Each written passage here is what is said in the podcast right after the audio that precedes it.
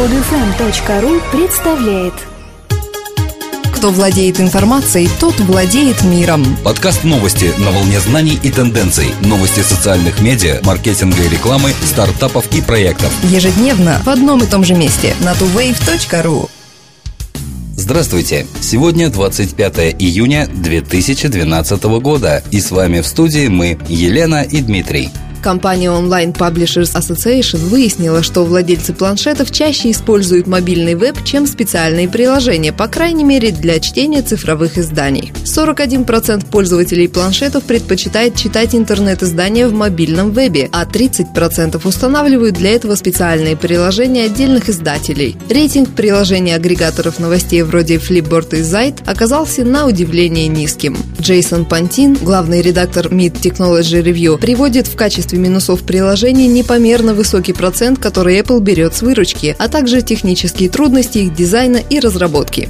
Он заявляет, читая наши публикации в электронных медиа, люди ожидают от них содержания гиперссылок на другие материалы в сети, но статьи в приложениях не обладают таким свойством. Кстати, 30%, которые Apple берет с выручки, вынудили Financial Times отказаться от своих iOS-приложений и сфокусироваться на разработке кроссплатформенных веб-приложений, написанных на HTML5. С одной стороны, приложения дают изданиям больше возможностей по усовершенствованию дизайна для лучшего пользовательского восприятия. Однако часто приложения просто повторяют печатное издание в цифровом варианте, предлагая лишь несколько дополнительных функций. Поэтому с точки зрения читателей, естественно, предпочитают предпочесть веб-версию, где контент тесно связан с другими материалами в интернете.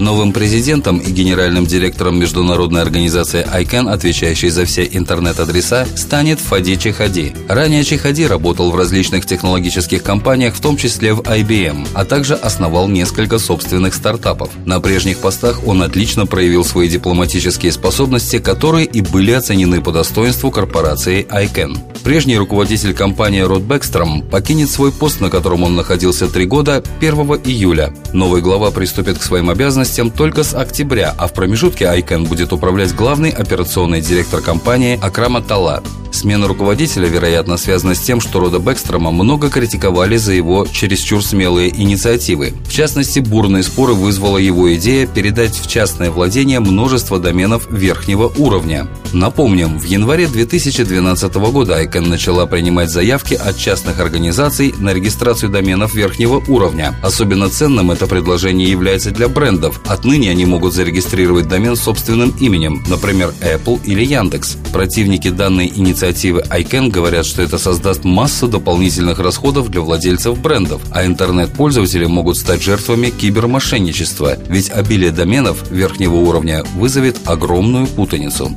Призовая сеть Keep, которая дает возможность выигрывать реальные призы в специально разработанных мобильных играх и приложениях, возможно, получит следующий раунд инвестиций на сумму от 8 до 10 миллионов долларов. Почему бы не объединить любителей выигрывать призы, разработчиков и рекламодателей? Такова основополагающая идея стартапа из Силиконовой долины, созданного в 2010 году 19-летним подростком по имени Брайан Вонг. Разработчики придумывают задачи, которые пытаются решить пользователи, а Keep вознаграждает их реальными призами от партнеров по рекламе. Компания провела конкурс разработчиков приложений под названием Build, где предложила 100-тысячный призовой фонд. Из сотен претендентов Киев недавно объявил 20 победителей первого раунда, которые получили по 5 тысяч долларов. Среди них не только создатели игр, но и, например, Telegram, фотографии, Discoverful, путешествия и Canoodle, свидания. Сейчас компания обслуживает 400 приложений, работающих на платформах iOS и Android, и отправляет около 100 миллионов призов каждый месяц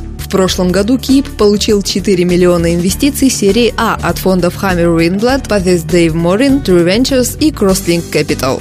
Нью-Йорк Таймс в своем блоге разместила объявление о том, что статьи теперь можно будет прочесть с помощью Flipboard, популярного приложения для просмотра новостей и социальных сетей на телефонах и планшетах. Подписчики газеты смогут просматривать статьи, видео, слайд-шоу и блоги внутри Flipboard, а раздел топовых новостей Нью-Йорк Таймс будет в открытом доступе Flipboard. Деннис Уоррен, генеральный директор сайта Нью-Йорк Таймс, заявила, что теперь имеет смысл расширять охват издания через альтернативные каналы, так как он смещается сместиться в сторону цифровой подписки. Ранее York Times провела опрос среди своих подписчиков. 20% указали, что они читают газету с помощью приложений, таких как Flipboard. Приложение Flipboard берет онлайн-контент и переформатирует его в макеты, подобные журнальным. Партнерство предполагает разделение доходов от рекламы между York Times и Flipboard. York Times также начнет продавать полноэкранные рекламные объявления, которые будут появляться между страниц Flipboard. Такая форма объявлений лучше привлекает внимание, чем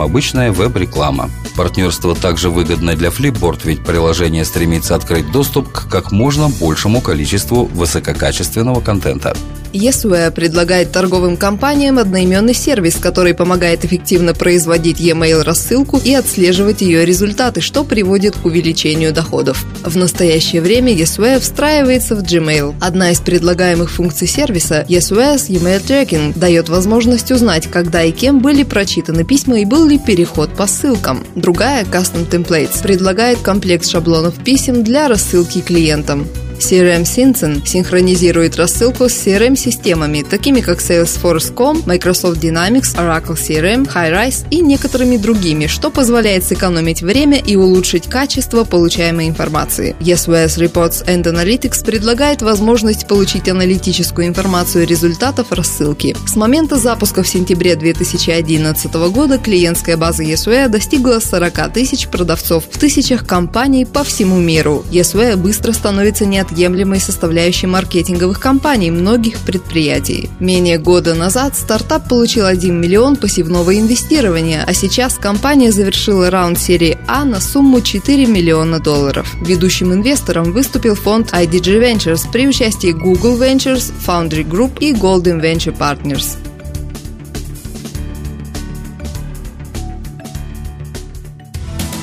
Друзья, мы выпустили приложение для Android. Скачать его можно по ссылке в подкасте, ввести в поиске Android маркета слово TuWave на английском или на нашем сайте tuwave.ru. Скачать другие выпуски этой программы и оставить комментарии вы можете на podfm.ru.